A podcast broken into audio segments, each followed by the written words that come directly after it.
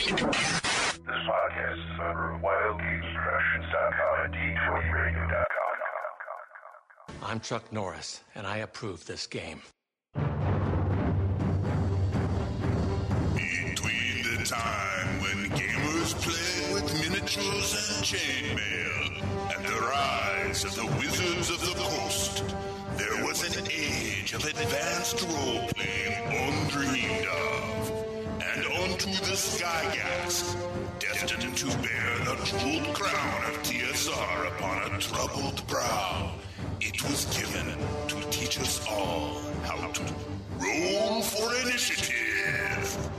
Ladies and gentlemen, uh, let's get ready to rumble! This is the Roll for Initiative podcast. I am DM Vince sitting alongside DM Nick, Hello, everyone. DM Matt, Hello, everyone. DM Chad. Yo. And this is volume number three, issue 131, where we're going to laugh and laugh some more. Yes, we're back, and we're going to be doing a second part of the Oriental Adventures this week, following up on the first podcast we have, issue 130, uh, which everyone seemed to really enjoy. The in depth look that we had back at the martial arts, and thanks to, uh, J- I mean, Chad, uh, we were able to sit back You and call me Jay. yeah, we'll share that little joke with everybody. What was that uh, that quote from the forums, Chad? It's like, wow, it's like having Jason back with a different name. Well, maybe that's what you have. I just went by a different name. No. That's right. So uh, now that we have Jay, I mean Chad sitting in with us, we're going to talk a little bit more about the uh, box set for uh, Oriental Adventures. But first, before that, we're going to go into some sage advice. Sage advice. So in Sage Advice this week, we do have a voicemail, and if you want to leave a voicemail, that is 570-865-4210, the hotline. Hotline. Ninjas are standing by. Whoa, ninjas. Yeah. Ninjas do not exist. Or do they? All right, here's his first voicemail. Hey guys, this is DM Kojo. Just got done listening to issue 130. Really enjoyed it, as usual. Um, early on, you had a discussion about magic users.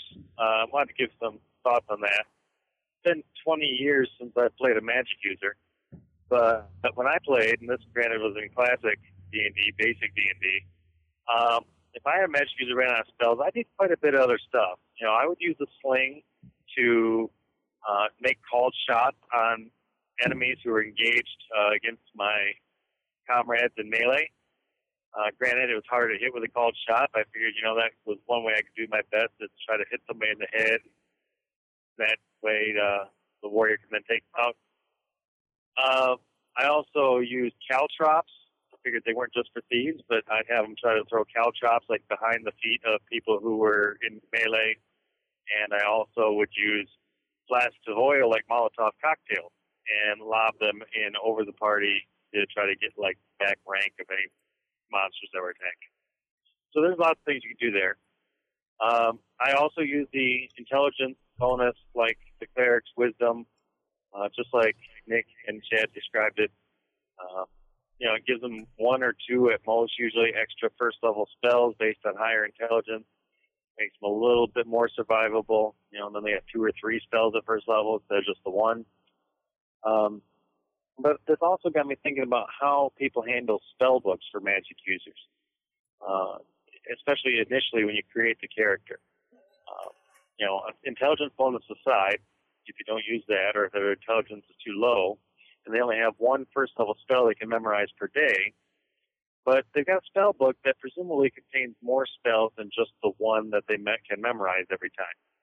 Because when you're learning from your master, I assume you're learning a lot of different spells that you can use along the way. The way that I've handled this is I always give my first level magic users read magic and detect magic because I think those are essential to uh, performing some of their spellcraft type duties and learning. Then I roll 2d6 and, or I have the players roll 2d6 and that's how many first level spells they have in the spell book. But they don't get to just pick them. I have a list. I always create an NPC magic user who is their master. I create that ahead of time. I have several ready to go that I've created, you know, in the past, just ready to pull out at a moment's notice if somebody wants to make a magic user. I say, okay, this guy's your master, and here is his spell book, and here's what you can learn from him from your first level spell. And I have them pick half of their 2d6 roll of spells from the master spell book, which I've already hand selected or sometimes randomly determined. The other thing is I've then compiled a list of first level spells that uh, come from different sources, Player's Handbook, Unearthed Arcana, Oriental Adventures, Dragon Magazine, that I have put into um, one complete table with you know numbers so you can roll a die against it, and then I have them randomly roll uh, the rest, the other half of their 2d6 worth of spells to determine spells they learned along the way in their apprenticeship. Maybe they found a scroll here or there. Maybe they got it from a library research, whatever. Uh, so not limited to just the spells that are in their master spell book that I set up in advance. So that way they get to pick some from a list, and they also get some at random, which sometimes gives them spells that they might not want, but end up benefiting them down the road. Things like comprehend languages and some of these spells that people don't don't want to take because they're not as offensive or defensive minded. They're more utilitarian. People don't want them, but sometimes you got to have them. So I find that it works better if you basically have them roll randomly. So just my thoughts on magic users and spell books. Love to hear how you guys deal with spell books. So thanks for free work. Bye. Oh, thank you, DM Kojo. One flaw on that thing is unless you have a slings as your proficiency weapon for a magic user, you're at negative eight for that call headshot, I think. Yeah, yeah, something like that. I don't think you Yeah. want to. You're having a tough time hitting somebody as it is Yeah. as a magic user. And use and hitting, uh, you know, using a missile weapon while everybody else is in melee, not a good idea. Oh, that's right. That's another negative too, because people are in melee. You might hit them. So Yeah, you know, Although, you know, he, he does it. Fuck. Oh, sorry about that, Bill. Ooh. wait, Chad, you had something interesting to interject? Well, I was, I was gonna say, you know, I, I one thing he could, as a magic user at first level, uh, that you could really be effective with a sling doing is taking out other spellcasters as they are trying to cast. A Oh. magic user would be the one who could quickly identify a uh, another you know an enemy spellcaster and they don't have to even make a they don't have to make a cold shot they don't even have to do that much one point of damage is fine they just have to do they just have to effectively hit the caster break his concentration And also those cocktails. That's got to be kind of dangerous, especially with people in melee. What if you kind of slip and, and the wrong you hit the wrong you it lands the wrong way? You might hit your comrades. Right Right. and that's the good thing about taking out the other spellcaster too is that more than likely the other spellcaster is not going to be in melee Yeah, Yeah. well, Or or with those cocktails, what if you slip true. and the, and they break? you roll one, yeah, Yeah. Then next thing you know, you need to stop, drop, and roll. yeah. Or an evil DM like me might say, "Oh, you threw it, but it only went like half a foot and it exploded in front of you and your comrades." Right. I he liked said an, his. uh, mhm. I liked his uh, idea for, you know, for when you're beginning spellcaster, what spells you have and randomly roll. They had something like that in Hackmaster Fourth Edition. You rolled for an offensive spell, a defensive spell, and some like miscellaneous spell. So that's a pretty cool idea. I like that. That um, Does help keep alive the spells that nobody really wants to take. yeah, that's true. Because how do those spell? If everyone's going to take magic missile, whatever, this, that, fireball, this, that, what about those other spells that nobody cares about? How do they survive on throughout time? Mm-hmm.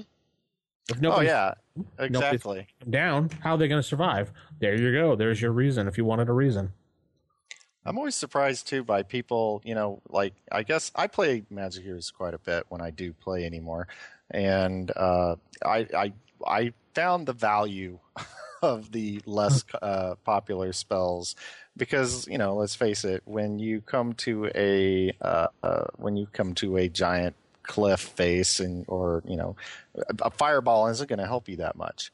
Nope. but a featherfall will. rope trick. Yeah. Rope trick is a rope trick trick's such a great spell. Yeah, That is awesome spell.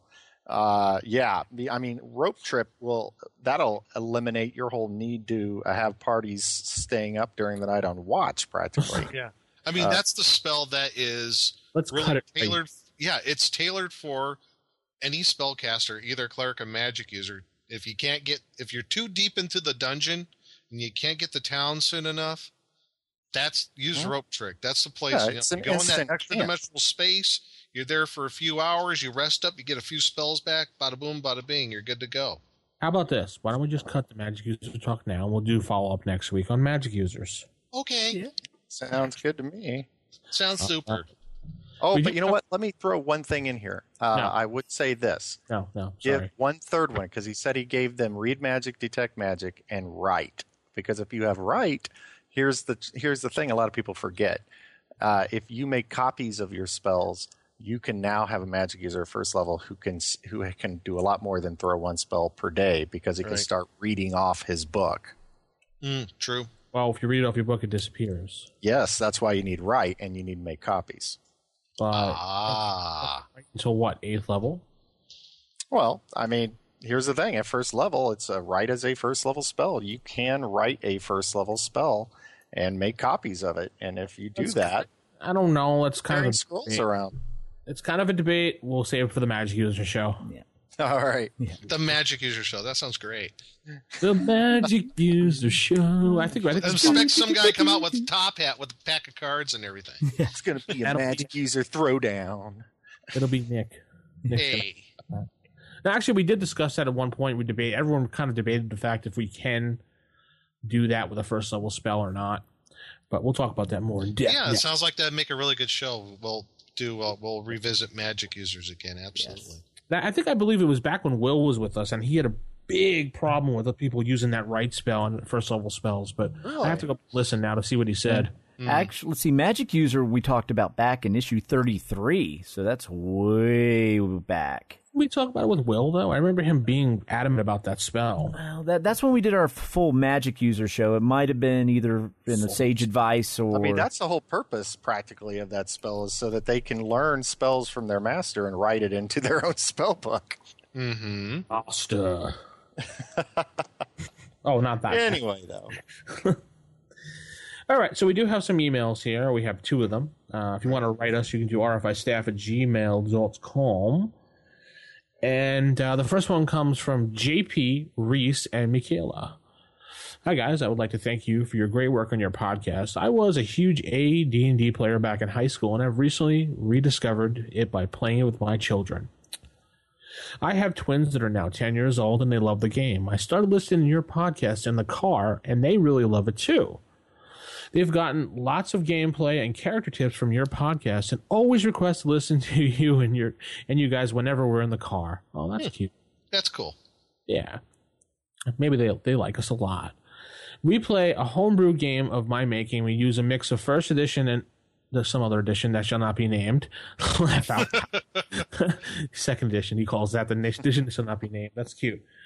Rules uh, leaning towards more 1E. The kids wanted me to email you about a topic of playing humanoid races. It'd be great to hear your opinions on it, maybe even a topic of the week. We've And done a show on that. Have we? Yes, we did a show on humanoids, I believe. I, I thought know we did not too we long did- ago. Yeah, we did a show on playing monsters as your class. Mm-hmm. yeah, And and, you need to look no further than the creature crucibles. Yeah, and that yeah, that would be back in uh, issue uh, forty-four. I'm a monster. Rar. Yeah, but I thought we also did another one similar to that not too long ago. I thought it wasn't that far back. Uh, but I, because I remember we talked about. Um, yeah, and we did issue one fourteen as well Yeah, I think that's where it was because I brought up uh because we were talking Monsters Quest, and then we went into allowing the monsters as a class. Mm-hmm. Yeah. So he could, you know, have a listen to that one, issue one fourteen and forty four. And I think I also mentioned one. I I think still a great resource, even if from second edition. Uh, get the complete book of humanoids. You know, it's it's easily ported in the first edition, and you got someone who's interested in playing a hobgoblin, go for it. Or you can go to just basic Dungeons and Dragons and get they they came out with several creature crucibles, which uh, I'm looking at one on Amazon right now. Yeah, we played one time using it. I played a uh, I played a uh, leprechaun. which was actually fun. Were Uh, these always after your Lucky Charms? No. they were always after me, Lucky Charms. But, you know, I'm, I'm, I'm seeing it here on Amazon, you know, and it, sa- it says right out here, you will learn to play gnomes, gremlins, pegataurs, nagpas, and other fantastic creatures as player characters. What's the price? Uh, yeah, pretty cool stuff. And how much? How much? Oh, I'm sorry. Uh, 21 used and new, looking from 1250. So you could get it for just over $12. That's not too bad. Yeah, it's not Yeah, too all the way up to $80. That's a little bad. yeah, the creature crucibles were very good. I mean, they were very well written, and they're kind of a rare book. Hmm. Uh, there were several copy. I mean, several editions of it. Uh, Okay. One was about forestland creatures, which is where, like, I believe it had the leprechaun and the and it had the like the nixie, uh, not the nixie, I mean, Dryads. the, uh, dryads, leprechauns, brownies, uh, that sort of thing. Uh, and then there was this one, which has like goblins, hobgoblins, that sort of thing. Uh, but you have to remember now, you'll have to alter it if you're going to use it with first edition advanced Dungeons and Mhm. Dragons because this is for basic D and D. Right. But uh, it was very, very neat book. back to the email. we use rules from the complete book of humanoids. Okay, so that's from second edition, right? Yeah. Okay. Yeah. Oh, okay. Uh, they like a variety of uniqueness and the humanoid races and do quite a good job of role playing them. Good.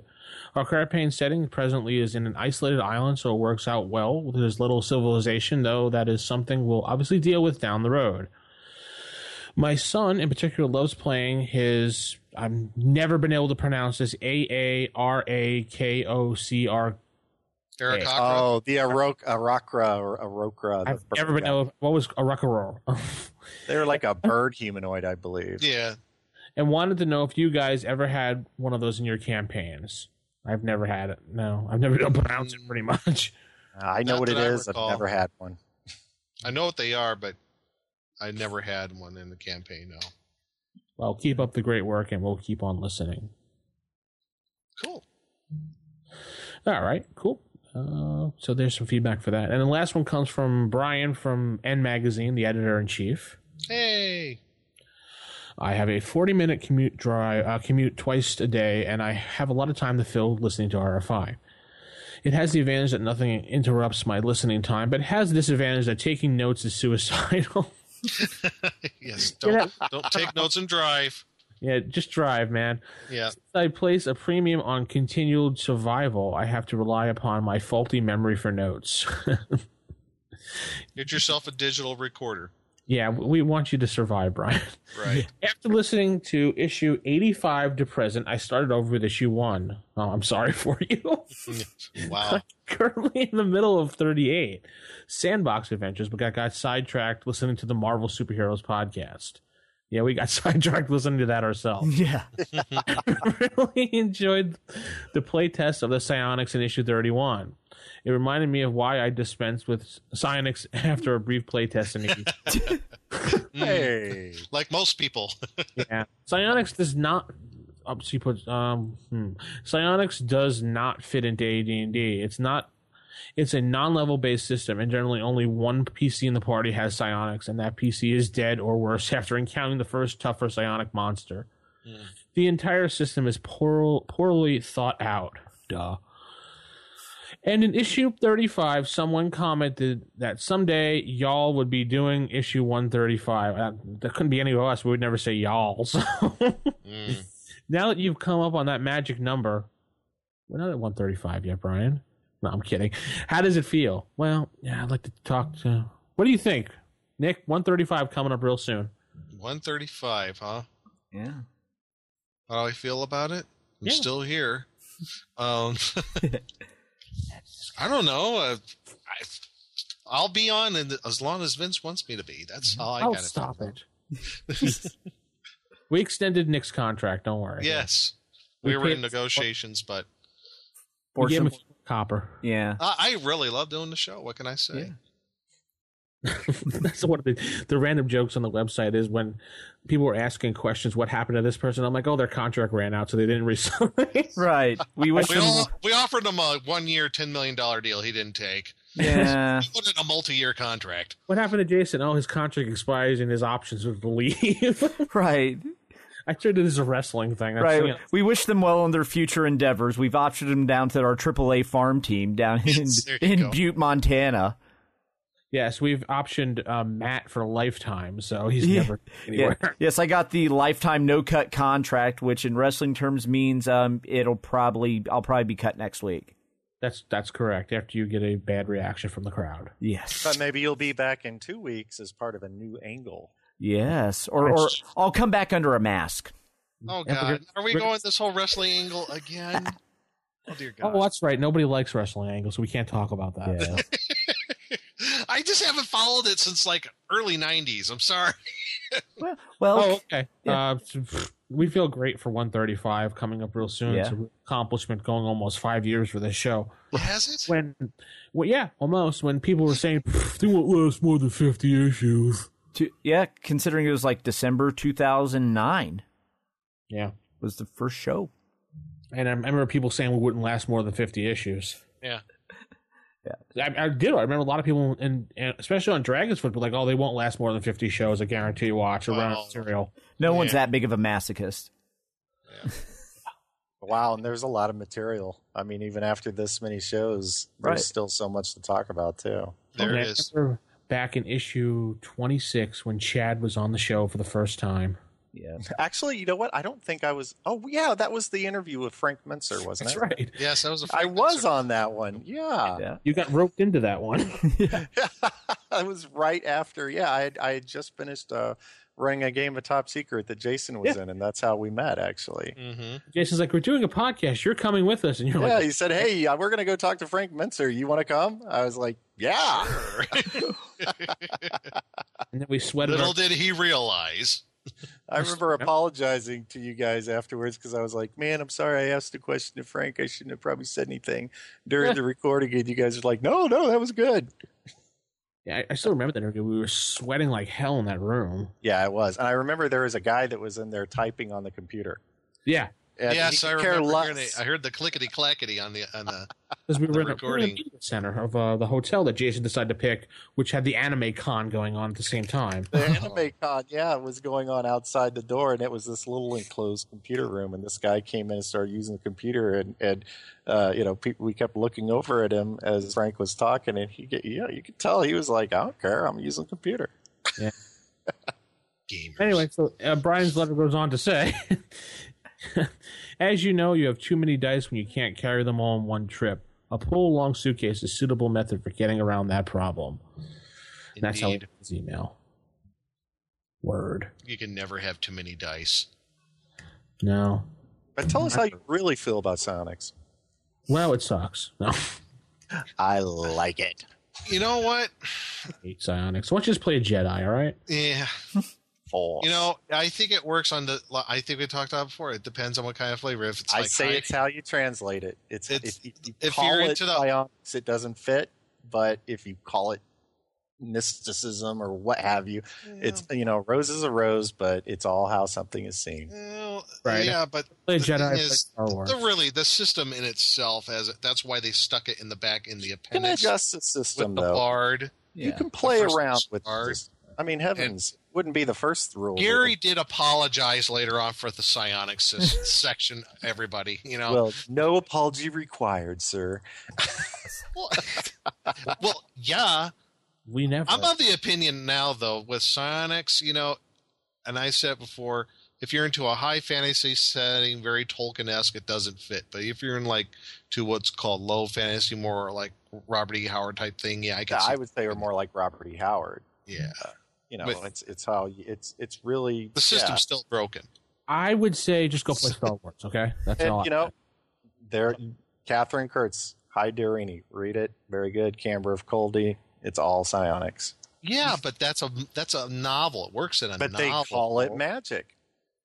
great.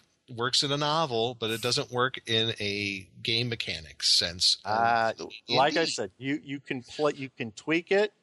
You, I mean, it wouldn't be the first rule that we've had to tweak in D and D, but you can tweak it a little bit, and it, I I think it can work. tweak it a lot. Tweak it. I, I have I have two words for you: body weaponry. Most broken ability ever for psionics. Come on. And if you're not down with that, anyway, It's always like a Tower of Iron Will. I don't know. I mean, it just maybe part of the love for it, for me at least, is that I just remember reading that when I first picked up picked up the game. It was one of those things, you know, in the DMG uh, that, uh, or or I'm sorry, the Player's Handbook as well. That I just always remember, you know, it, it's it's like the DM screen, you know, it always gives you that nice feel when you see the old classic DM screen. Uh, it's just it's one of those things. I open up the DMG and you know I always think of the the page with the big scimitar and everything, but but I still really do believe that you can you can you can fix it if you want to fix it. If otherwise, it's probably too much. If it's not something you really care about to begin with, it's probably too much trouble to fix it. Yeah. Yeah. So there. So there. So there. And that's, all I got to say on that. line. That's the bottom line. Cause Maybe we'll look at psionics again. I don't know. I think we did psionics. Come on, didn't we do like four shows on psionics, Matt? Oh, let's see. Because I think it's more like two. I know we other did. two, I, the other two, I blotted out of my memory. I know we did a creature feature one on it when Jason like challenged you and I to do psionics, and he was the creature or something. and- Yeah. Oh, I remember that episode. Yeah, oh yeah, that- gave us those sheets. I think I still have those on my computer. Right, yeah, because that, yeah, I was at Jason's apartment in New York for that one because I actually ran through the play test, me and a friend of mine, prior to us recording that show. Um, as for, play tested it? yeah, When you need a whole separate paper to track your whole all your psionic junk, that's not no. Well, you need a whole separate sheet of paper to track all your magic spells at high level. That's a different different story. that's different. It's not the same, man. Yeah. You're just playing mind games with me now.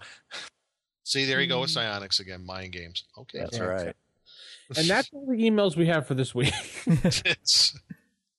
If you want to write in, that's uh, rfistaff at gmail.com. If you want to send us a uh, voicemail of under five minutes, 570 865 4210, the hotline. Let's head into uh, table manners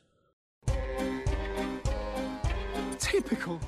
Of all the evil creatures in the world, I'd like to find one with table manners. What are you kidding me? I spent years cultivating the worst table manners on the planet. All right, this week in Table Manners, we're going to be talking a little bit about one of my favorite box sets that came out, uh, The Eastern Realms.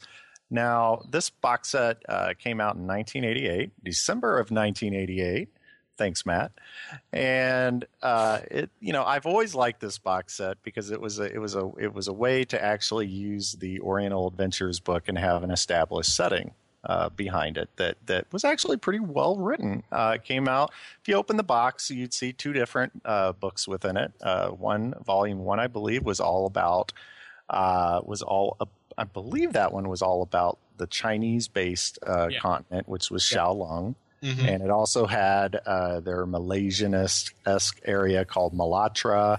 Uh, it had Tulung, Tabot, uh, which is obviously a lot like Tibet, the Plain of Horses. So you have your Mongolian area. Uh, and then in the second book, you had a more Japanese centric area. You had the uh, island nations of Kozakura and Wa.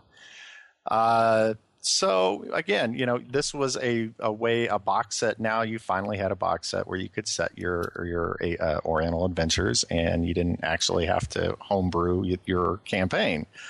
Uh, You got two Now- maps, too, right? yeah, and it had some some of the really great maps. Now this was for Forgotten Realms. I always preferred play Greyhawk, so I always just kind of shoved it into my Greyhawk world. Uh, but it was originally for the Forgotten Realms, and, and like a lot of those Forgotten Realm box sets that came out, it had some really nice maps. Uh, that ca- I think there was like four maps in that box. set. yeah, they're and they're huge, just like in the original Forgotten Realms box set. Mm-hmm.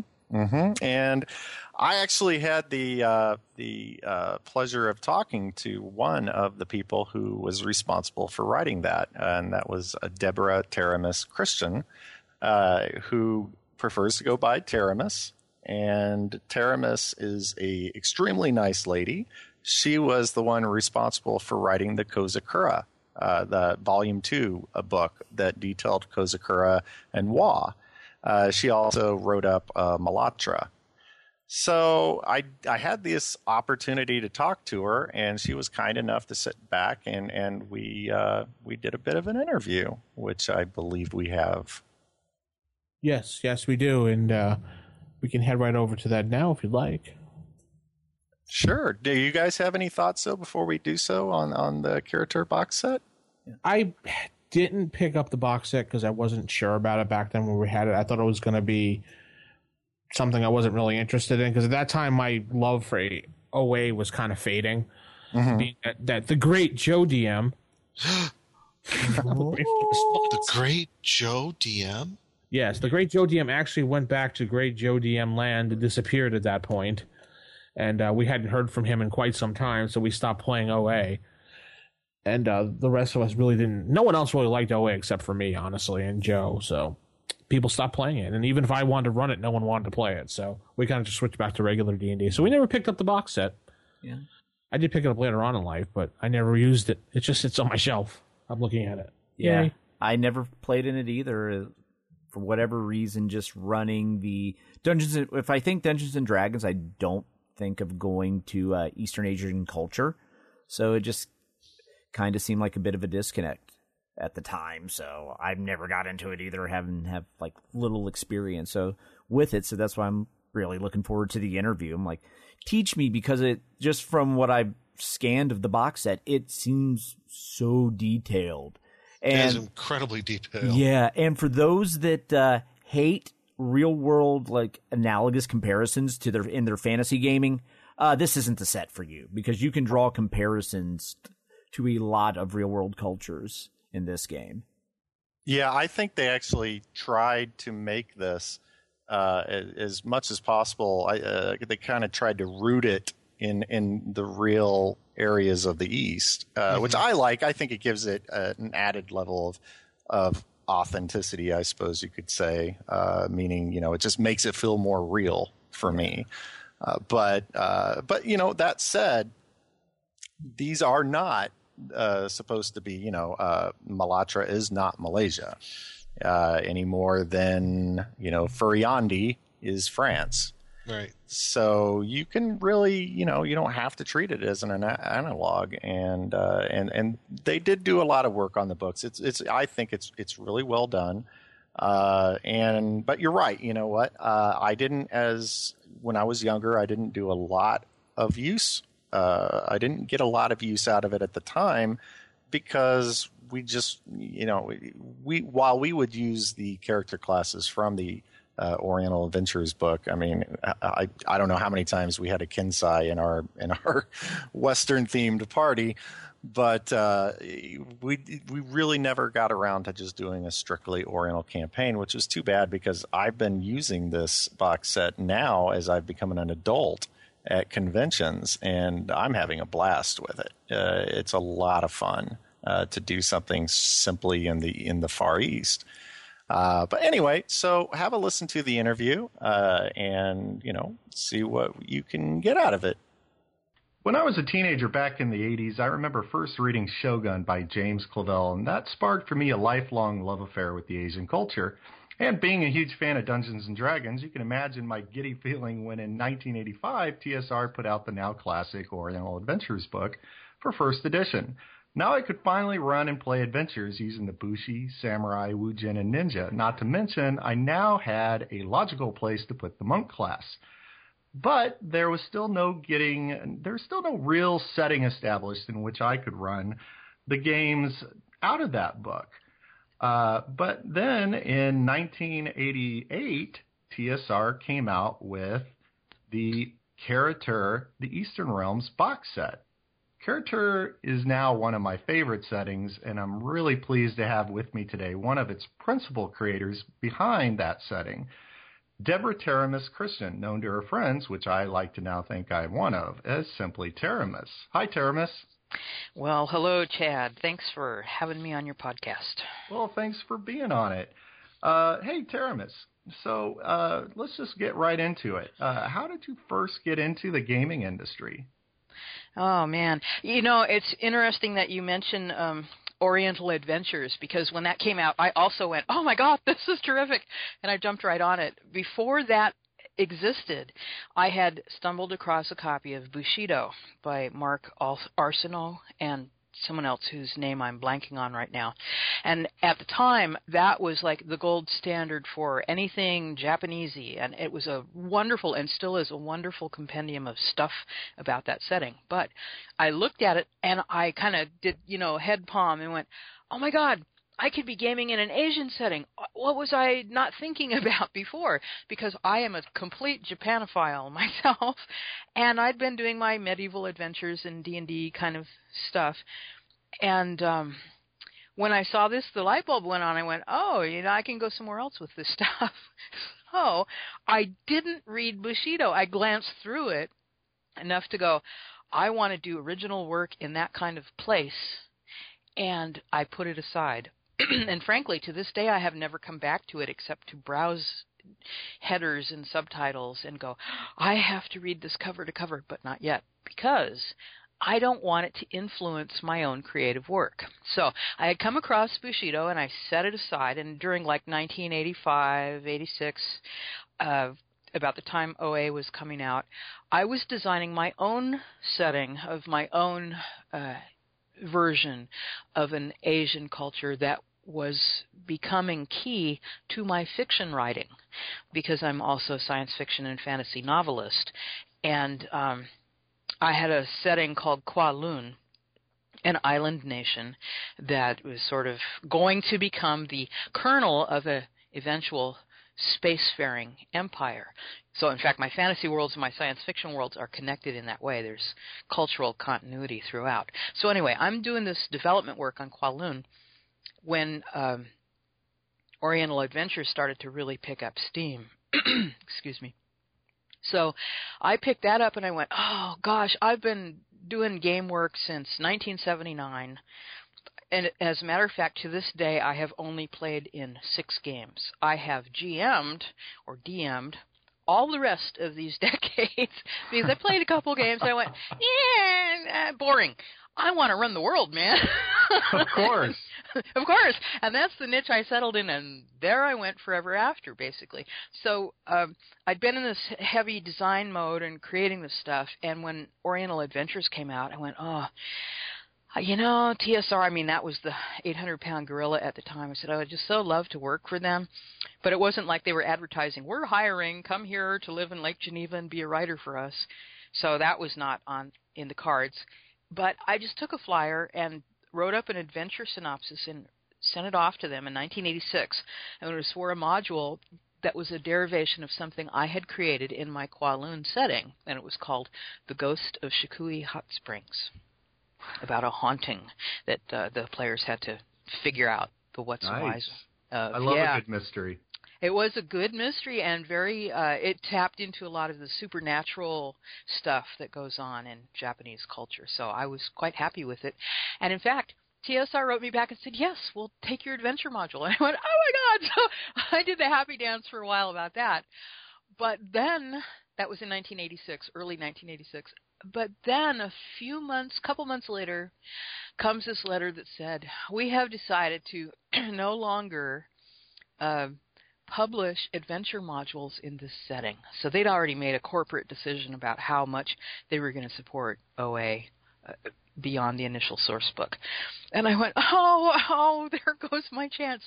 But oh no, Bruce Heard, who managed the uh, freelance pool for TSR at the time, and he was kind of the manager behind many of the product lines that TSR was putting out. He said, "Well, we can't do that module because we're not doing those anymore. But would you like to do other stuff for us? Would you like to edit something? Would you like to contribute to something else?" And I went, "Oh yeah, okay." So I did another happy dance, and I started to do freelance work for TSR.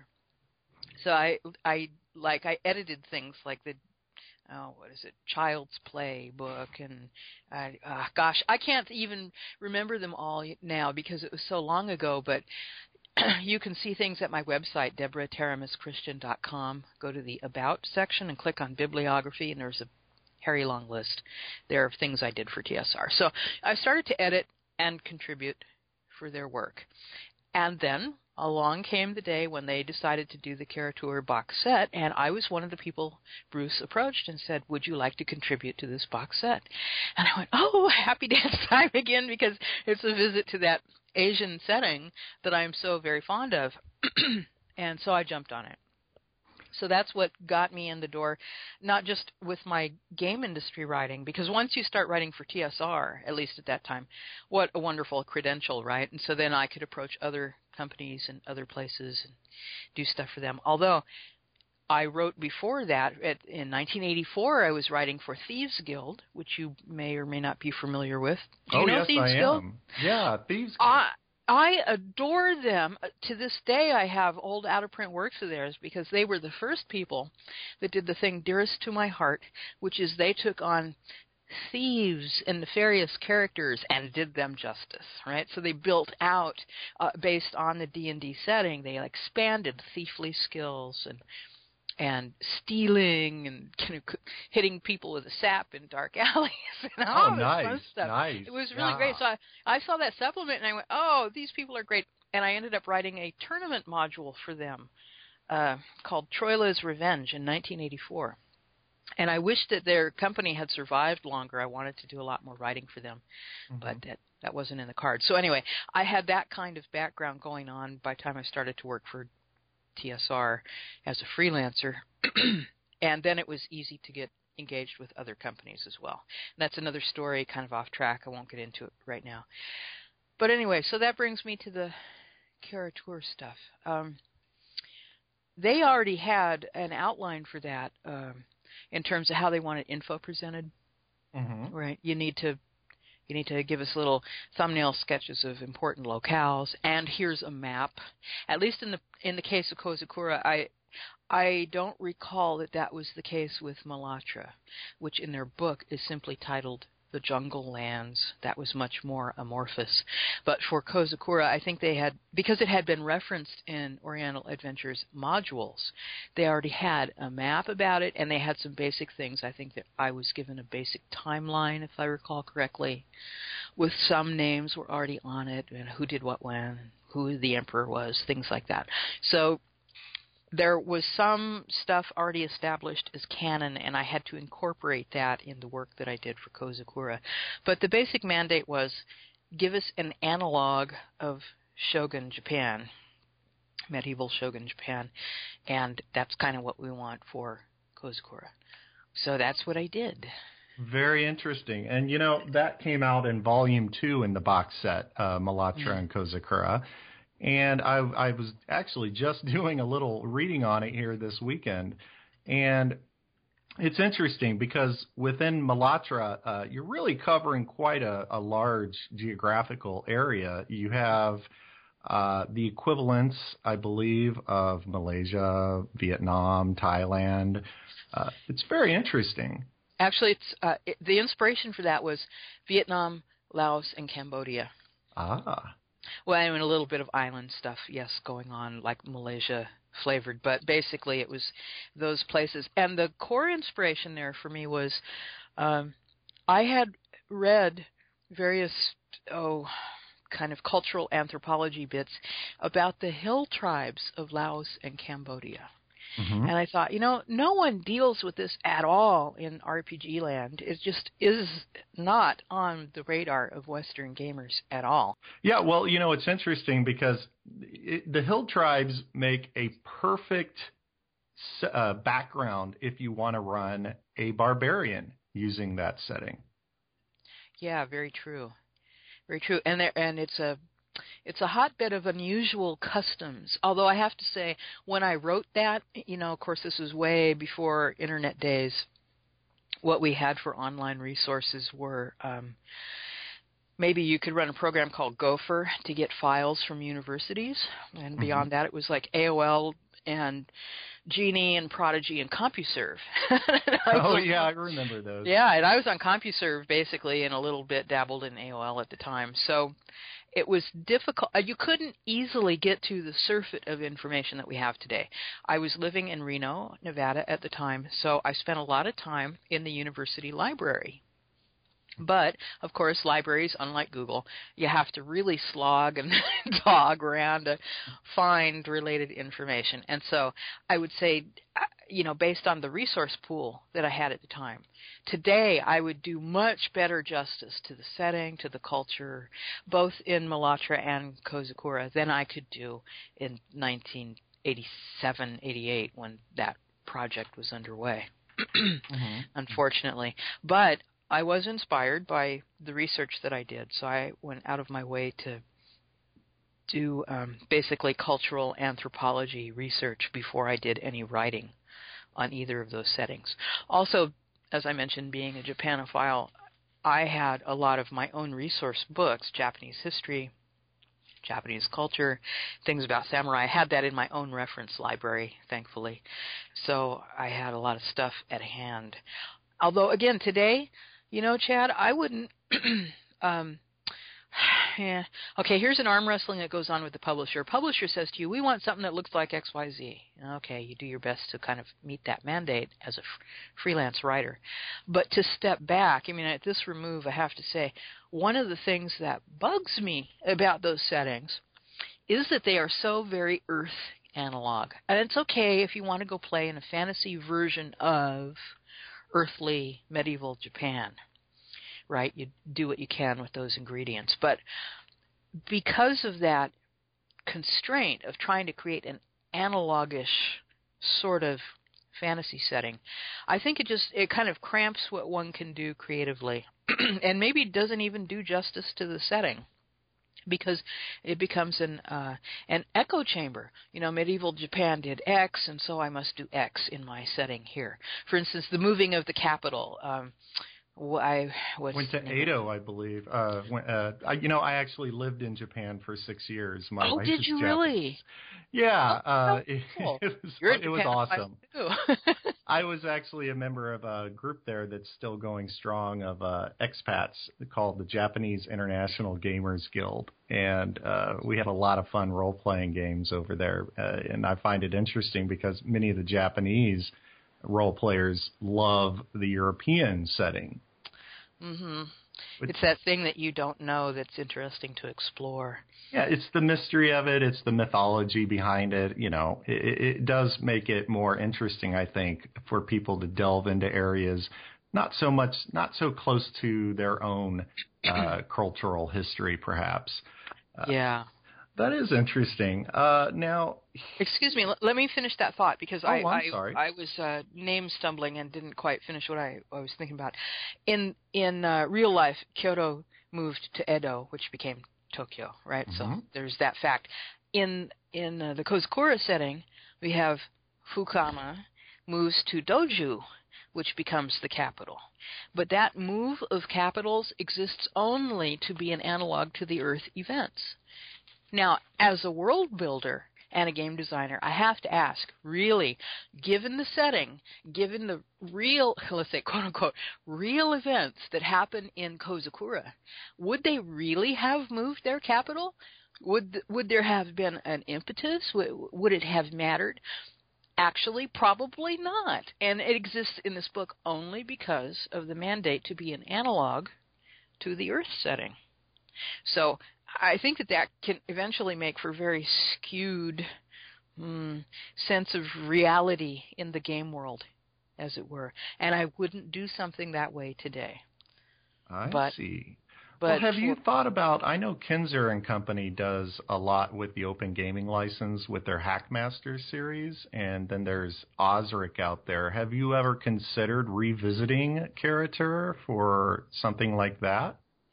Well, no, and the reason is because um, a lot of my juice, creative juice around that whole thing, came as spin-off from me working on my own Kowloon setting. Oh, which is um, something I don't want to give away bits and pieces of. I, I mean, I kind of first I don't want to bleed off the creative energy into something that's mm, genericized into a marketable. Everybody knows medieval Japan. Let's set something there, right? I kind of don't want to take my original setting and and neuter it in that manner. And um, the other thing is that uh, the creative work I do in that regard, I want to put into my original setting, which is already the background for my free novel online called Dragon Sword, which I was working on before I approached TSR about Oriental Adventures. And some of the elements of Dragon Sword actually became incorporated into some of the work that I did for them in terms of OA related material. So uh, Oh, that that's was interesting. Yeah. yeah. So there's sort of an incestuous cycle going on there. Yeah. Uh, I can understand that though. I, c- I can understand you. You have an idea. You want to you want to keep it original, and you know you want to you want to run with that. It totally makes sense. Yeah, exactly. And in fact, Kowloon then becomes the kind of the seed culture of my spacefaring Sudani Empire, which is featured in my science fiction novels. So I have a huge, you know, timeline and cultural continuity thing going on, and I, I kind of don't want to parse that out into other chunks elsewhere. Sure. And you know what? Uh, uh, before I let you go today, I'm going to want to actually get a little more uh, into your your projects that you're currently running with. But before we do that, why don't we? Uh, you know, one question I wanted to ask was uh, when they produced Kara-Tur, it was put into the Forgotten Realms continent, and Mhm. I guess I can understand that that was their big. Uh, that was their big setting at the time. Yeah, it was Uh, selling like Greyhawk was no longer something they were so much focusing on. Uh, but can you get into a little bit of the decision making on that? No, not at all. you know, as, as a freelancer, you know, this is like way over my pay grade. I'm simply told we need X, write X, and I went okay. you know how they package it and and sell it, and uh, the rationale behind all that. I suppose if I had been interested at the time, I could have chatted with Bruce and said, "Hey, why are y'all doing this and that?" And he might have told me, or he might not, depending how proprietary their marketing decisions were at the time. But we never had that conversation, so I have I have no clue. well, that makes sense, and I can certainly understand that. Uh, you know, okay. What about uh, what? What was it like in TSR at that time? I know you were freelancing with them, uh, and you know, what was the? Did you get to see much of the environment within the company at that time? Well, only at the r- geographical remove of being somebody they contracted to do work. So, no, I had no firsthand knowledge or experience of the company. Okay. So I, you know, I I was never. I've never been to Wisconsin, much less their offices or none of that. My contacts with TSR were with Bruce as the person orchestrating my work and um, a lady whose name I just can't remember right now, but she was like in charge of the copy proofing and editing. So she and I had some nice dialogues. She was very wonderful to work with. But aside from that, my actually though I have to say, it became very difficult to work with TSR as a freelancer during that part of the 80s, as you no doubt know, or many of your listeners know. Mhm. They were going through a lot of corporate turmoil.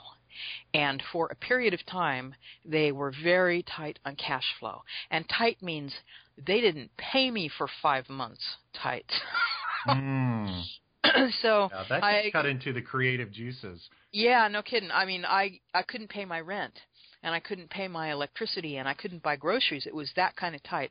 And partly this is my problem because, well, the market being what it was at the time, it was difficult to work for more than one publisher. First off, it was difficult to contact them. Everything was by snail mail, right? And if mm-hmm. you didn't know someone, it was hard to get an entree. So, a, a freelancer like today, you might have many clients you could write for. Then you were lucky to have one or two that you could rely on. So I didn't have enough eggs in enough baskets. So in one way that's my bad, in another way that's just how it was at the time. But a large part of my income did depend on my work for TSR. And when they decided not to pay their freelancers, at one point I remember I don't remember if I emailed or called up or whatever. I think it was email because the response I got was, "Well, you know, we got to pay our light bills and when we're done with that, we'll pay you." Excuse me? I mean, I don't know what accounting wonk wrote me that crap, but you know, I have a light bill to pay also, dude, and I'm a drop in your bucket. Pay me. But I, that is actually why I quit doing freelance RPG writing for a living because Mm-hmm. there was a, a kind of a market shakeout going on at the time. And they were not the only publisher who was late on payments or didn't pay at all. And the end result was I went for months with no income, and one just can't survive that way. Yeah, it does make it hard. Yeah, and and so I had to abandon that and return to the land of geekdom. Another story from hell I won't get into now, but at any rate, so that was my bad experience with TSR. Also, was the um, little issue of when I became um, a noticed writer uh, for whatever value of noticed you want to fill in. Uh, I got offers to work from other places, or I should say, other folks wanted to retain my freelance writing services. And at one point, I kind of felt TSR out about this, and I said, you know, so w- what would you think if I also wrote for so and so, one of their competitors? And I was told, well, you know, if you write for our competition, we won't give you any more work. And I went, well, okay, fair enough. I understand that you don't want talent going to the other guys, but in that case, will you offer me an exclusive contract? And the answer was no. Mm. So that means basically a freelancer who does it as a hobby can get by because you can afford to just write for TSR and no one else whenever they decide to pay you. But if you need a real income from this, and this was all I was doing at the time in the late 80s, you have to write for more than one publisher. And if you're going to get blackballed by one, that's a big problem. And so that compelled me actually to write under a pen name for the competition so that I didn't get blackballed by TSR. That it was an economic necessity because I had business on my doorstep that was going to pay as much as TSR did, if not more. And uh, TSR was saying, if you write for them, no more work from us. Well, here comes the pen name. oh yeah. Do you mind if I ask what the pen name was? It was Terry Randall, and I wrote for Mayfair Games. I wrote the adventure modules that were attached to their reboot of The City State of the Invincible Overlord. Oh, what a great setting too. Well, yes and no. the original setting was terrific, and you know I, they could have done a great job on the reboot. But as a game designer, my big critique, and I said it to them at the time, and they said, "Oh, you should have been on board with this from the start." I'm going, "You think?" The issue was they had a hodgepodge going on in that city, in that setting. They had, you know, Greek gods come in in a culture that had no reflection of Greek culture at all. And, you know, they're kind of like different elements that they thought were appealing were sort of copy pasted and slapped onto the setting. Mm-hmm. And so it became a real kind of a, a bastardized stew. There was nothing coherent about it. There was no compelling theme. There was no coherent ethos. It was it was caca. Yeah, it sounds I- like it kind of lost its focus. it absolutely lost its focus, and that was the city state itself. The initial box set they came out with uh, focused on the city state, and it was this hodgepodge of doo doo. And that's why they started to look around for freelancers who could make some sense and build this out in a way that made sense. And so I'm ever grateful to Troy Denning who invited me to that project. And I don't even recall anymore where he saw my work from, but he did see my work and uh, liked it and gave me this opportunity to write a series of adventure modules. And I have to say, in all the professional work that I did, I'm probably proudest. Uh, besides the analog version of medieval Japan, which I'm quite fond of, uh, I'm proudest of the work I did for Mayfair Games with the adventure modules that expanded uh, Kalandia, the island nation that is the city-state setting. I did a source book that, it, at the time, aside from the Tekumel setting, was the only thing with an original language generated for the setting. I did different regions that had, you know, coherent deities and cultures that suited the people and it was just a wonderful world building exercise and i liked their approach their books were like half source book, like half background on the setting, and then half adventure that takes place in the setting. So if you buy one of those adventure modules, and you can still find them used like on eBay and uh, Noble Knight, places like that. The first part of it gives you a feel for the place, not just geography, but you know cultural things and religious things and weird that's going on. And then the other part of it, the adventure module, plays on all that background that's in that other book. So I think that was a terrific way to present these different parts of the place, and there was overarching themes that carried through and stuff. So that was terrific. I loved that. Uh, I've used the pen name Terry Randall since in business writing and some other things. uh, so it was. Uh, it was really great, and then they decided, you know, to, to no longer support that line. But there you have it. That's the RPG industry for you. Yeah, yeah. Well, you know, it's interesting uh, when you talk about the analog history for Kozakura. Uh, I notice, you know, one of the things about uh, Kozakura is it's kind of a juxtap- uh, ju- it's kind of a, a cracked mirror image, I guess you could say, of Wa.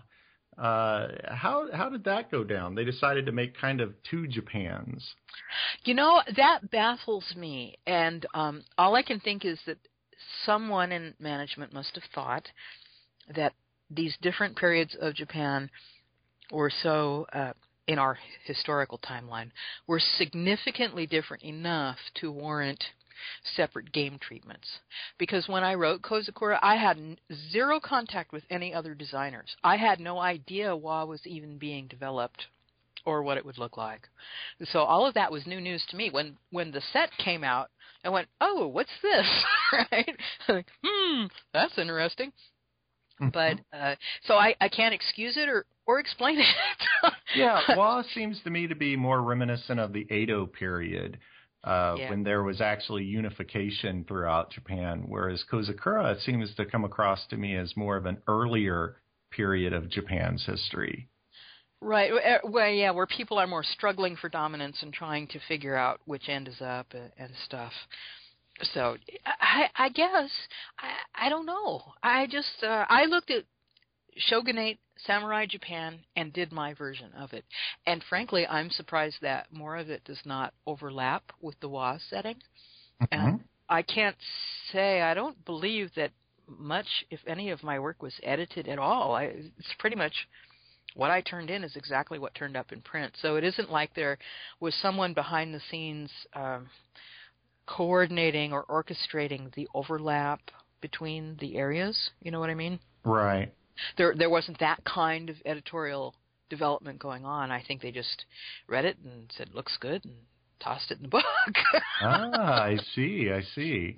What was it like working with the other guys on uh, Kara-Tur? I didn't.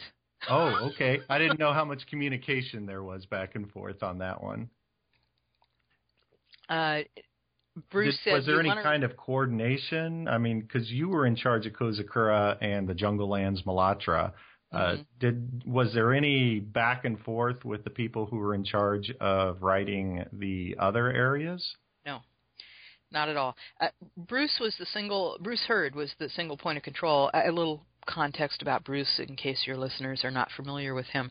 Besides being a product and line manager for many TSR products, he also is the creative talent behind uh, the Mystara setting, and wrote a lot of the Adventures of the Princess Ark from Dragon magazine. So he still uh, is working in with those properties, kind of in a new uh, new modality. You'll have to check out his his website, which I don't have right now, but I can tell you later. Maybe you can put it in your show notes. And, uh, yeah, you know what? I think I've actually been to his website, and off the top of my head, I'd have to look it up as well. But it is a it is a pretty interesting website, and Yeah, you have yeah. a website as well, don't you, Teramis? Indeed, I do. DeborahTeramisChristian.com is my writerly blog. Uh, if that's too much of a mouthful to remember, Google Notes from the Lizard Lair. That's the name of the blog itself, and there will pop up a link. Uh, people who sign up get a free short story, so sign up to my mailing list, and you can stay tuned into my writerly doings. Very But- nice, and I've been to it. It's a really nice website. Well, thank you. It's been neglected lately while I've done some other project work, but that's about to change.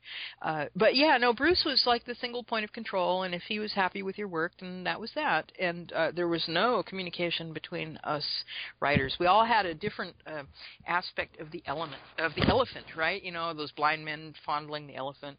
One thinks it's a wall, another thinks it's a snake, one thinks it's a tree. Ah. it was kind of like what we did on on uh, Kara-Tur, and I'm surprised that the whole fits together as well as it does, given those different approaches. But Well, you know, you must have done a good job because you know what they say: if you don't hear from your boss, that means that you're not doing anything wrong. well, uh, thank you. Yes, I I think that you're probably right. It's probably better not to hear from your boss than to hear from your boss. yeah, that's about that's about it. I wanted to send stuff in and hear a thank you, uh, and that was it. well, I'm sure he did like it though. But you know what? Some other projects uh, you worked on. Uh, you also did the Minrothad Guilds, uh, Lords of Darkness, Bad. Yeah. Adventure Pack One, Dragon Dawn. Yes, I did that. I got hooked into the Dragonlance uh, frenzy uh, because uh, whoever they had lined up for that module dropped out, Mm-hmm. and so it was a last minute.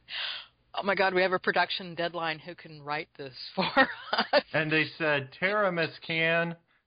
Yeah, um, yeah. I, I have to say, I'm not a huge fan of the Dragonlance setting. When I write uh, an adventure setting or module, I can take my marching orders, and what I do is uh, it's a mental exercise. I go there in my head, and given the givens, I be there. It's like wa- for me, my experience is like watching a movie play in my head. I can see scene unfold after scene. And that doesn't matter if it's a setting of my own creation, like Kowloon. I actually feel like I go there, like I'm a spy cam, and I can see and watch and also feel what people feel. That's my writing experience generally. And so if someone gives me a, a setting of their own, I do the same thing. I kind of close my eyes and go to that space, and then what I see there is what inspires my writing that follows. So I can do that with Dragonlance, and I guess that means on one level that I tune into the things that I like in that setting. Although it's been a long time, and right now I couldn't tell you off the cuff what those things were. it's not to say they weren't there. There was something I identified with. There was something that spoke to me enough that I could um, do it justice. Because if it's a setting I go, meh, I won't write it. I don't take work just to take work. I do it if there's something about it that appeals to me, even Mhm. if generally speaking this the concept I don't like, but specifically whatever case is in point, if I can find that vibe, I'll go there. So anyway, I did that with Dragonlance. But here's what I don't like about the setting, and I, I want to mention this in part because uh, public writer's honor here. I have been trashed on a uh, grognardly forum or two for writing Dragonlance. oh well, you wrote that Dragonlance, so what do you know about games that aren't railroading? Screw you, old grumpy grognard. Let me tell you what I think about Dragonlance. You know, first off, I think it was really mediocre world building. oh, trite, shallow, stereotypical. Now I know m- millions of people have fallen in love with Drizzt and you know the Drow and uh, everything else. Oh yes, Uh, Drizzt Do'Urden. I always thought he was a bit too reminiscent of Elric. Hmm. Perhaps Hmm. so, but he uh, he was sort of like um, a character reduced to archetype and essentials, right? So to me, these people are too shallow. It's too simple. It's too uh, when you have something shallow and simple, it feels railroady. Simply because you know, if A, then B, and and that's where you go with the characters. And Mhm. yeah, that's what I don't like about the writing of Weis and Hickman. Now, I think they're very talented in certain regards. I really love their work. I love the work that uh, Margaret Weis did on what was now brain fart Battlestar Galactica. I Mhm. think she did. Right. That was I think I'd have to look that one up. you know, she did a space gamey thing. I'm sure that that's the one I'm thinking of, and I, perhaps I'm confused. At any rate, she has done some other work that I think is really grand. But this was early days for both her and Hickman, and they wrote books about this. That, frankly, at the time, um, I had not yet sold my first novel. but when I read the first Dragonlance book, I got halfway through, and this is the one of the few books I have really done this to in real life. I threw it across the room and I said, I can write better than that. It irks me that these people are in print and I'm not. I've done that before. You know, I a lot of writers do that, and if you have ever written anything, or if you're a creative who has had difficulty getting your work out there, you probably identify with what I went through, and that's not necessarily an indictment of Weis and Hickman's work. That's a reflection on where I was at in my creative cycle. But it was very frustrating to see something that I wouldn't write, that I didn't really see huge narrative value in, and it had this grand audience simply because of the platform that it found at TSR. And I was, ah, I can't read this. I, I'm going to go get my own book in print. In fact, four years later, I did. Another story for later. But anyway, yeah. So I creatively, I had issues with that entire setting, but okay, there's a fan base, and like I say, I did manage to find some elements of it that I liked and that I enjoyed, and I was able to do a decent adventure there. I think. I hope. I guess people who read Dragon Dawn, you know, the problem is this, Chad. Back then, again, pre-internet days, it was damn hard to figure out if anybody liked your work you didn't hear from anybody unless you went to cons and showed up in person and some random geek showed up and said, "Ooh, really liked your blah blah blah." You had zero clue. Mhm. Zero clue. Uh, Unless your work happened to get reviewed somewhere in a print publication, and even those didn't have universal distribution, right? So you could be reviewed somewhere and never know about it. And uh, and so you kind of floundered along, hoping that your work was readable and hoping that someone was buying it. And zero feedback. I've had more feedback in the last five years of internet um, social media density than in the 20 years before, Mm-hmm. Mm-hmm. which is really weird. what about? Do you get very much feedback for your caricature work? um, occasionally, when I cross paths with people who are also uh, Asi- I don't know how you say it, Asianophiles, Asianophiles. So people who like that kind of setting, that have come across that work, or who are specifically fans of Caricature, uh, many of them really like what I did and have made that clear. And I go, oh, I'm glad someone liked that. That's so new news to me. I swear to God. In fact, in all the time that I wrote games, um, there's only one review that I ever saw of my work, and it was because of the the city state of the Invincible Overlord thing. The first module I did for that was called Raiders of Iron Rock, uh, about which I had editorial hissy fits. But nevertheless, when it hit print, if I may quote this, the Review of Fantasy Gaming in England, 1988, said, I know this because it's on my bibliography. I wrote it before I zoned the verbiage. It said, At long last, orcs as they were really meant to be played. No more the pallid foes of derivative fantasy, but orcs in all their fearsomeness and cunning. Oh, very nice. I memorized that, which is the only reason I remembered it enough to put it in my bibliography. That is a wonderful kudo. I Oh, I did think orcs so. right.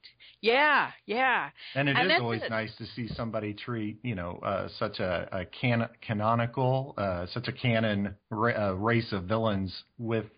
Some originality and really looking at their psychology. Exactly. I my starting point with orcs was to say, what's their culture about, and therefore how are they in the real world? Real world being the world they live in, and uh, out of that grew the orcs that I did for that game setting, and someone recognized it, and I. But that is the only review I have ever read of almost all my RPG work from the 1980s through the 90s. Hmm. That's it. Very interesting. Very well, yeah, but kind of frustrating if you're a writer because you know we do like the kudos now. Well, then. yeah, I, I, I, I totally understand that.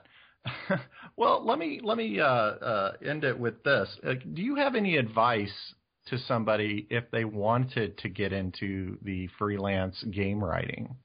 Oh, you know, if you had asked me this 15 years ago, I would have said, "Dude, you're so out of luck. No one hires people they don't know." But today, the answer is completely different.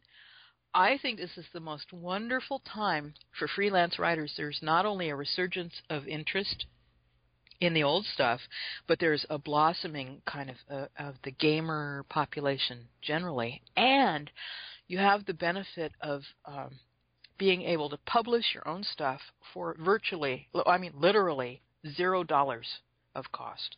Mm-hmm. In 1982, I was publishing a technical journal that cost me um, sixteen thousand dollars a year to put into print, uh, and uh, so for every quarter, four thousand dollars in today's money. Mm-hmm. If I want to print what I have to tell you, drop 4K. Bleh.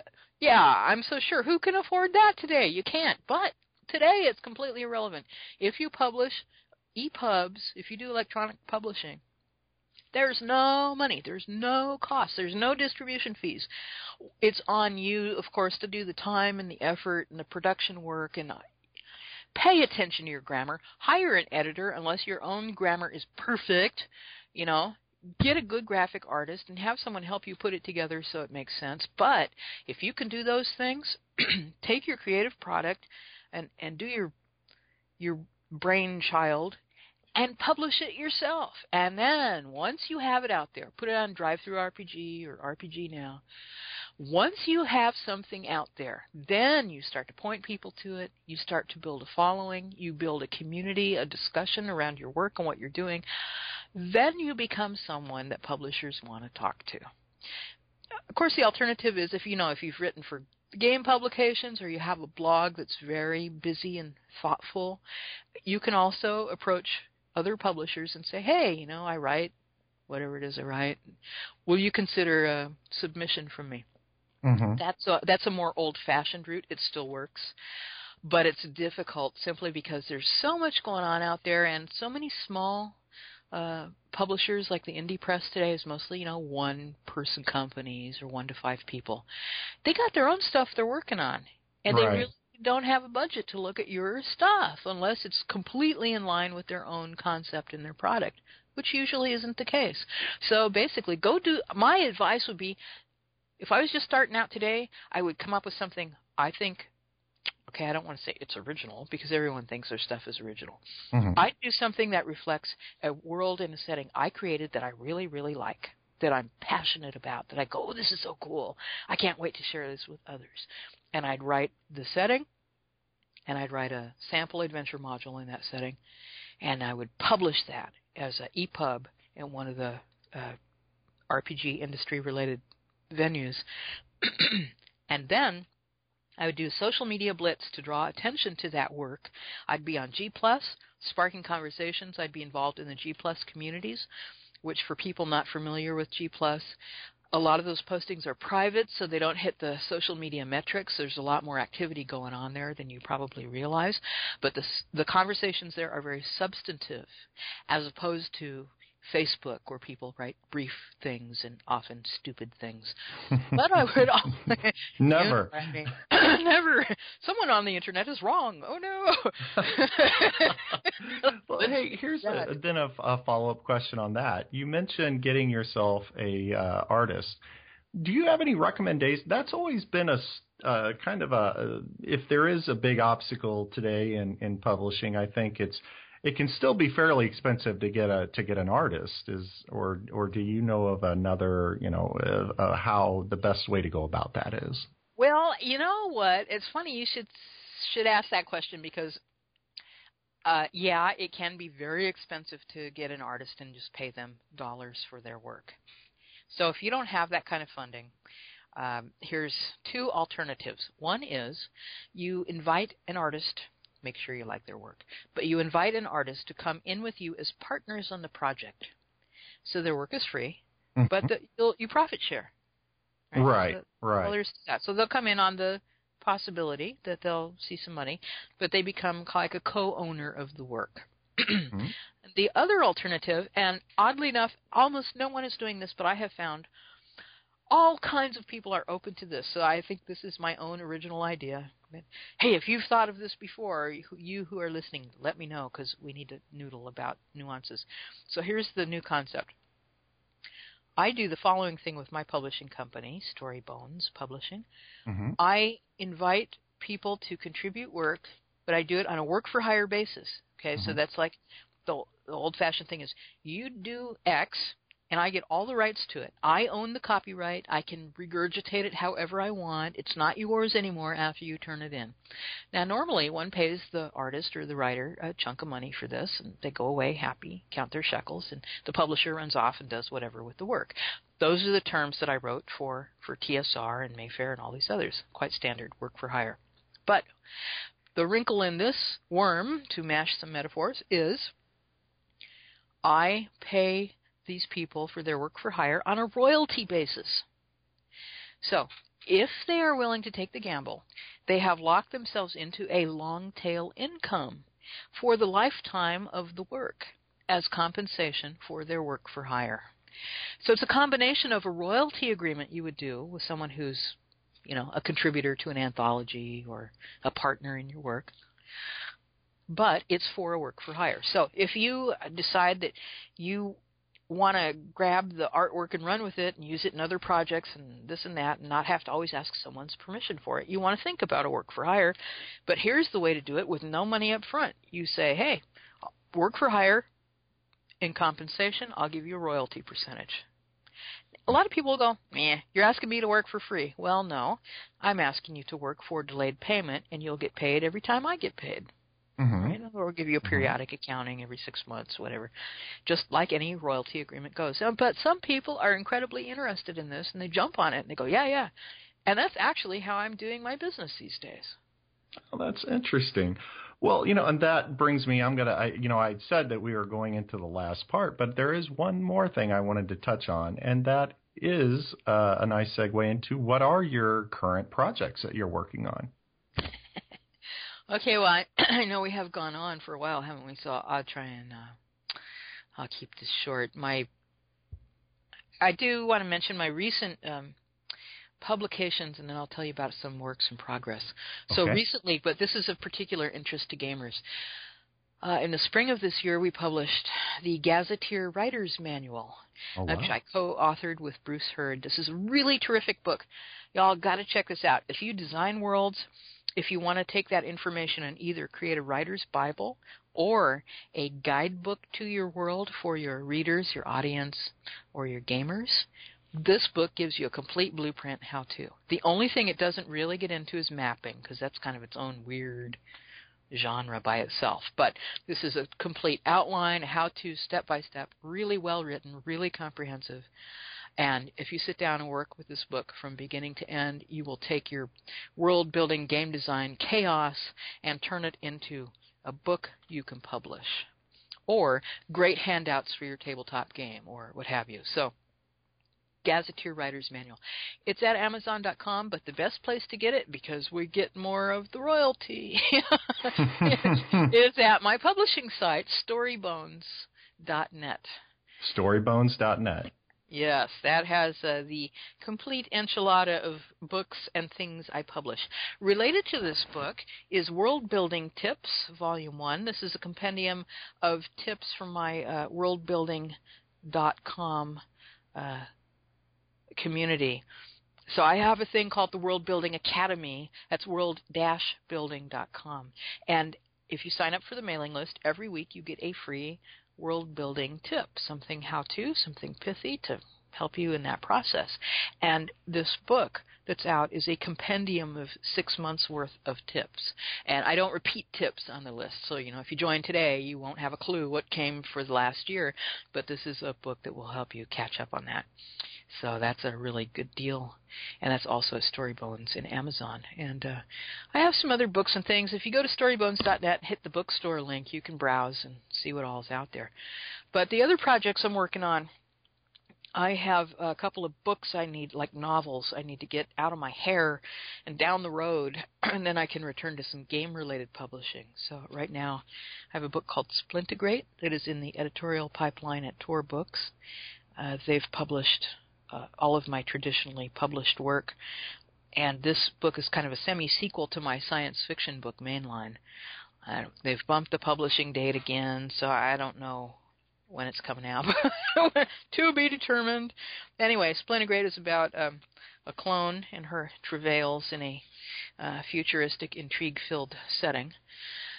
And uh, I have um, what the heck else do I have?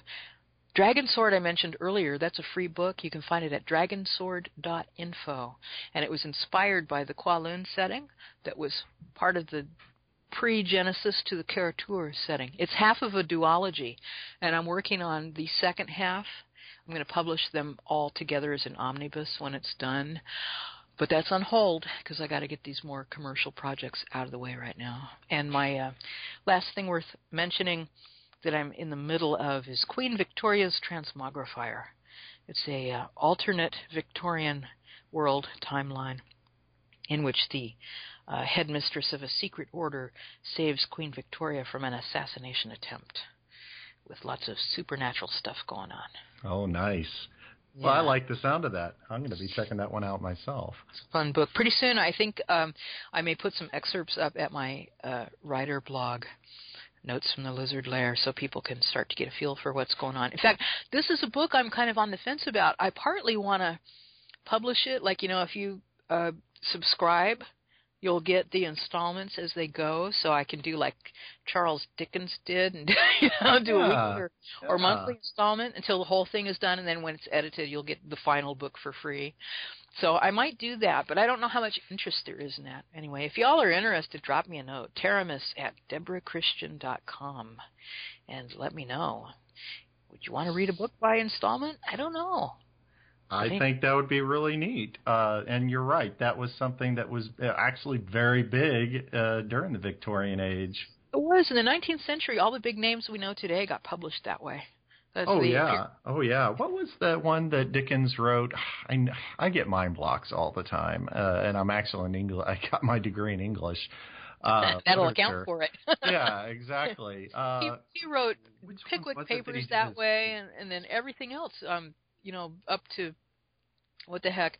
Uh, David Copperfield was big that way, and just about any title you can name, they all came out in the weekly uh, serials first. Oh yeah, and people literally, I mean, not the rich even, but everybody at that time waited for those installments. That was like TV for them. They waited for the next episode to come out. In fact, I've heard that there were crowds lined up at the dock in New York waiting for the ship to come from England with the newest installment of his next book. Oh wow, yeah. that is really neat. Well, I tell you what, uh, I am not going to keep you any longer because I know that you're busy right now. But I wanted to really thank you, Teramis, for for for talking about not just Kara-Tur, but all the projects that you're working on. Well, thank you. I appreciate it, and I, you know, I gotta say, uh, see, this is part of the internet thing. I'm surprised that people have a clue what I did over all these many years ago, and that there's still interest in it. I think that's fabulous, and I hope that um, I can continue to contribute new and fresh and exciting things to uh, gaming adventure land. I need to get some books, like I say, off my plate first before I can really forge ahead with that. May I say one last thing? World Building sure. Academy. If you're interested in game design and world building that supports a a setting and makes it really plausible, check out the World Building Academy. I'm about to launch a program about uh, creating worlds and gazetteers and a, a, guideline to to do that creativity work. Go to world-building.com slash programs. You'll see announcements for it there when it's up. Well, I think that's great, and I have a feeling a lot of people are going to be hitting that because it, cool. you know, world building is one of the, my favorite parts of running a game, in fact, or writing a book. Yeah, it can be all consuming, but it doesn't have to stay there. People go, "Oh, I have too much world info. What sense do I make of it?" You can actually turn it into a game or a book or whatever. You, you know, there, you just need to follow a, a model that will get you from A to Z. exactly. Well, thank you very much, Teramis. And you, I look forward to the next time we talk. Likewise. Uh, thank you very much for the time. All right. An so... amazing interview, dude. Very cool. Very yes. cool. Well, thank you very much. And uh, some Chad, how'd you get a hold of her? Yeah, that was kind of curious how you got to that. Well, actually, uh, she is a poster over on Dragonsfoot, and uh, which is the forum website that a lot of old schoolers go to.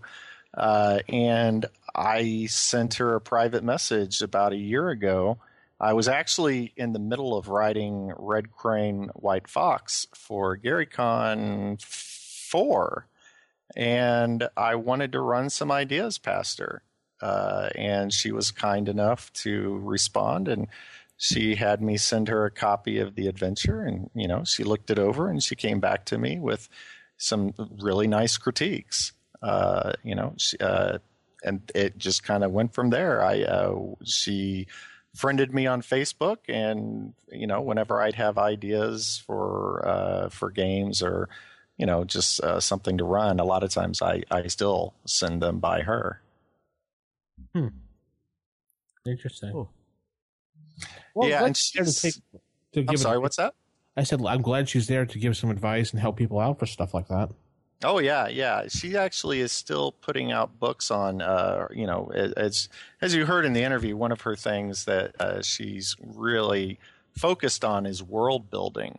Uh, so now she did a, a very good job of of making uh, the character uh, material uh, for Kozakura and Wa and Malatra uh, fairly an analog to you know to real historic areas uh, here. But uh, that said, you know she's actually I think more interested in the you know creating a world of your own, uh, you know, not being analog to anything existing.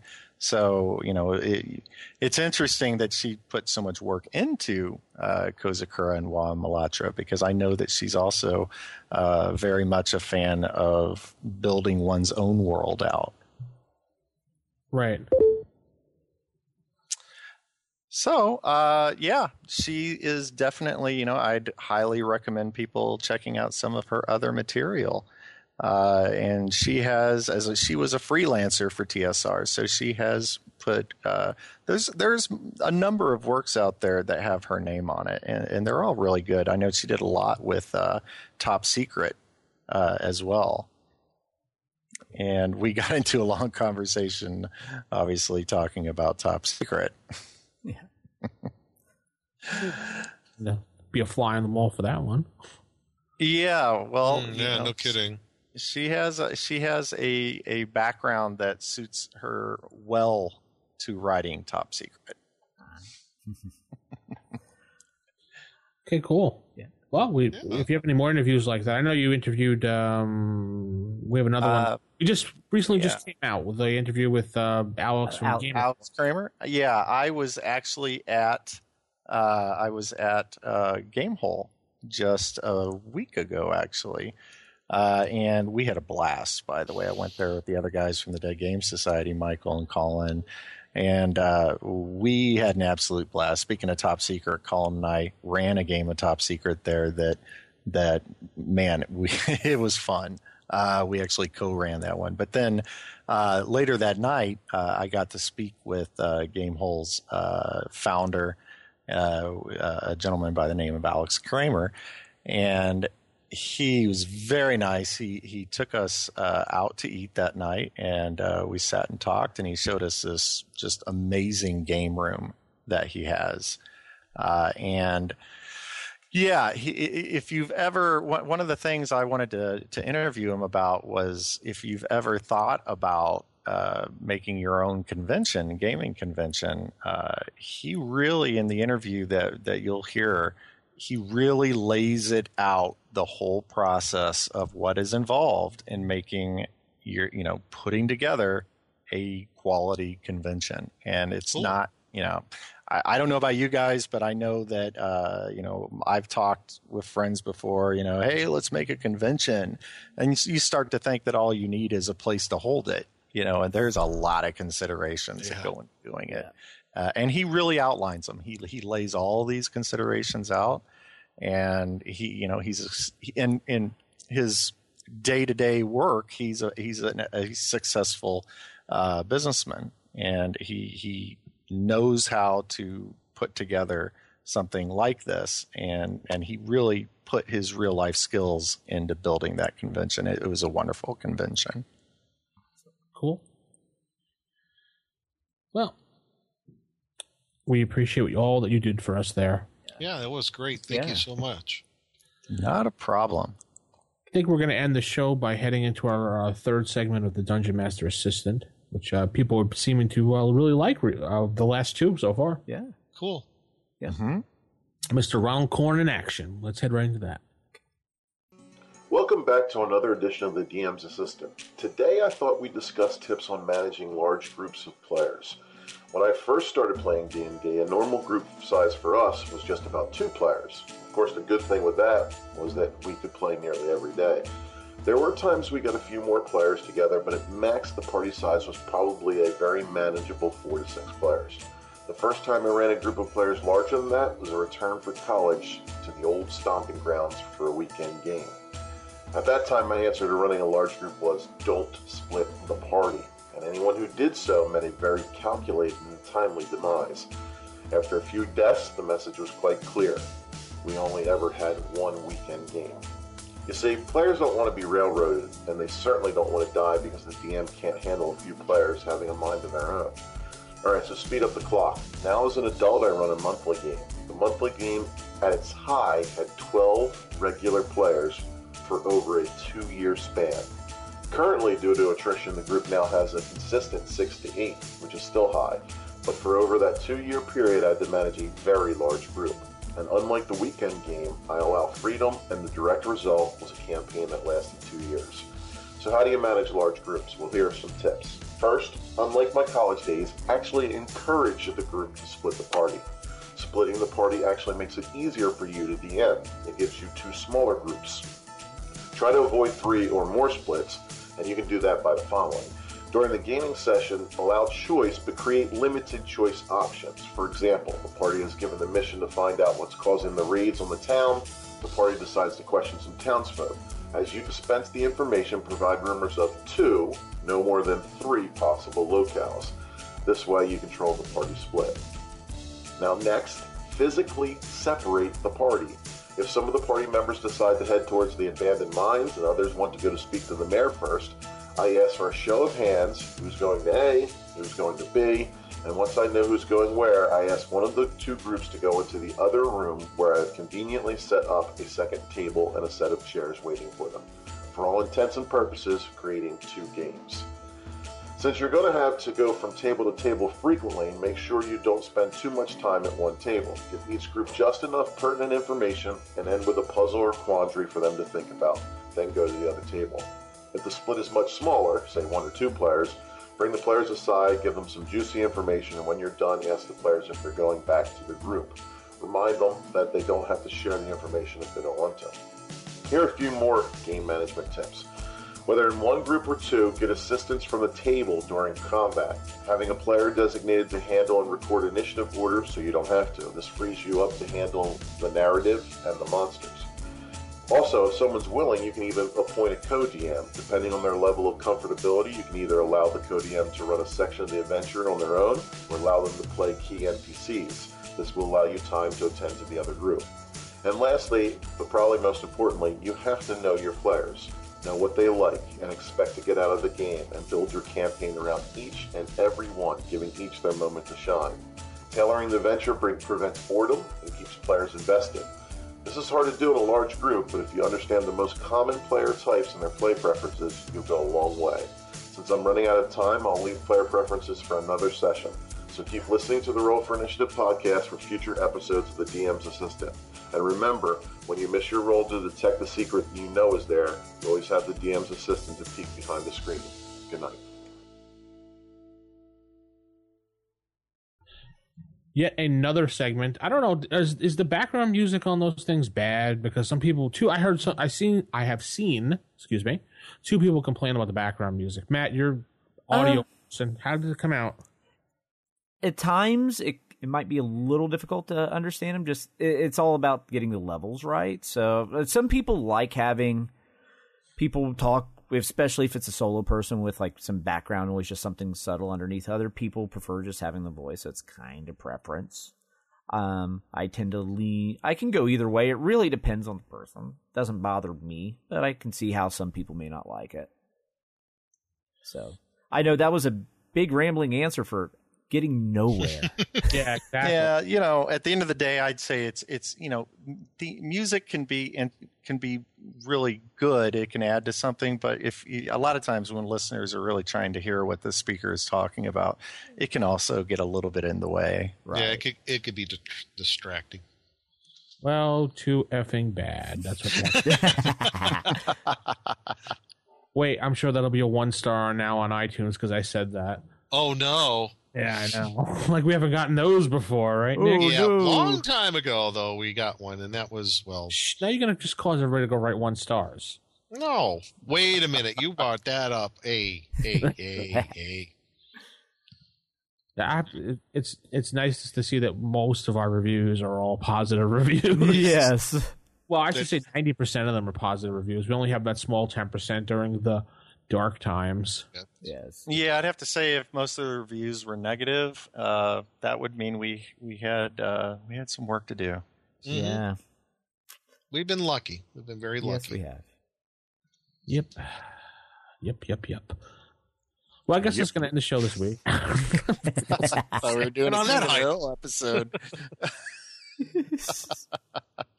So we're going to do another uh, show next week on Magic users. I've seen quite a bit of comment on the forums of people saying you should do a show on Magic user. Well, another show on Magic users. So we'll do another show on Magic users. See, see what fertile other, land. Yeah, see We'll what do- other angle we can go. We'll do it with our new Jason. Yes. Yay, Jason Dose. Yeah, and you're know Jason- what? She's That might, 2.0. be oh. a, that might be a good episode to also talk about the wish spell. Yes. We did a really large, large episode on wishes back on. Yeah, we did. Thirty-six, seven, around there. Let's see here. Hmm? I remember that one too, because and we did a follow up with Will. I remember that too. Because Mhm. let's see here, one eleven. There, Actually, it, should- it was in a state. Let's see here. Oh, it was in a uh, special ins. No, that was about it. I'm not actually seeing anything where I specific we specifically stated. I'm wondering some of these things where we remember talking about it. It was in like Sage Might have been Advice. like a sage advice. Yeah. I think a lot of it. What we we never did a formal segment. We basically get uh, sage advice, uh, voicemails, and uh, emails, of which and we spark a good conversation about it. And all of a sudden, we're in our brains, we're thinking we did a segment when really all we did was answer an email. Yeah, I remember we were talking about doing a segment on it. Uh, in the uh, was that that was in the last show, wasn't it? Yeah, we were talking about how do you end a wish spell. Yes, yes, without having to write the end. the end. well, either way, it'll be fun to talk about magic users and Right. Yeah. always tie a lot of stuff into that. Oh yeah, there's Yeah. a lot of good, a lot of cool angles that we can probably go with. Oh yeah. Mm-hmm. And send us your suggestions. I would say that too over next week if you can. Right. Well, t- well, who knows? And send me your money. Yes. Yes. Oh wait, no, that's not official. Send Electrum. That's the only way we can afford Nick's new contract. yes, I love Electrum pieces. They're fine. Nick has been re-signed to have one belt run for about three months, Okay. Cool. but he's going to lose horribly to some like guy like you know I don't know Daniel Bryan. Gorilla Monsoon. I'll take him. He's old. hey, he's The, the, past the reanimated Gorilla Monsoon. He's a zombie. Now if that you would if you a wrestle him today, angle. he would be. That's true. Is is his new manager Paul Bearer? Oh, another oh Oh, zing! oh another dead another dead person. bad. That's Oh, bad. that's just disrespectful. Yeah, he he died this past year. Which is funny that he threw the zombies and wrestling together because the game All Flesh Must Be Eaten. One of their supplements was Zombie Smackdown. Yeah, Nice. Wrestling and zombies. Woohoo! yeah, I I know someone who actually filmed a zombie ah. movie involving zombie luchadors. I found it. Issue number four. Research me a wish. That would oh, explain Oh, why I don't. That was a while ago. Yeah, my notes only go back to issue twenty nine. When That's did why. I start? Issue at 11, I think. Yeah, it was Ten? just Jason and I, but we- I did do a follow up. I remember with Will. It was just Will and myself on the show. Okay. So somewhere in volume two, there has to be a wish show with just Will and myself because I know he wanted to talk about it because he loves wishes. So, Hmm. so we could do another show on wishes again too. Why not? Who's it gonna kill? Only Nick. Hey. Unless you Oh, wish now. you were dead. Major announcement on Facebook. I just saw flash before my eyes, and I'm very appalled. I don't know if I should tell you about it, but Oh yes, Life Day. no. Oh, The epic party of 2014, back together again, Vanilla Ice and Teenage Mutant Ninja Turtles. Oh God. and on that note, Yeah. yeah. Happy Life Day. Today is Life Day. You know. Yes, I know. I'm gonna So watch. go out the- and get a life. I'm gonna watch the RiffTrax version. Thank you very much. oh, and happy birthday to Mad. Yes. Well, that's Happy tomorrow. birthday, Yes. Thank you. Thank Close you. enough, birthday boy. Yes, uh, I share a very ominous birthday for all kinds of things happened on it.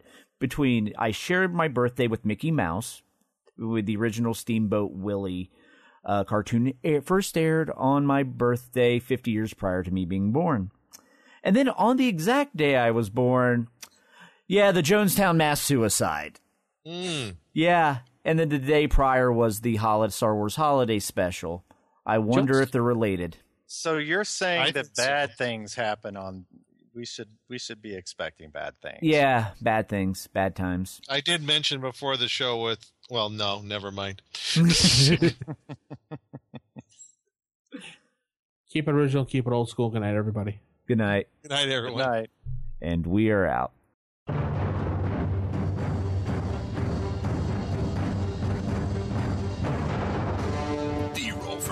Podcast is a production of Wild Games Productions in association with D20Radio.com. You can visit us at RFIPodcast.com or contact us on our forums at OSRGaming.org or even by calling us at 570-865-4210.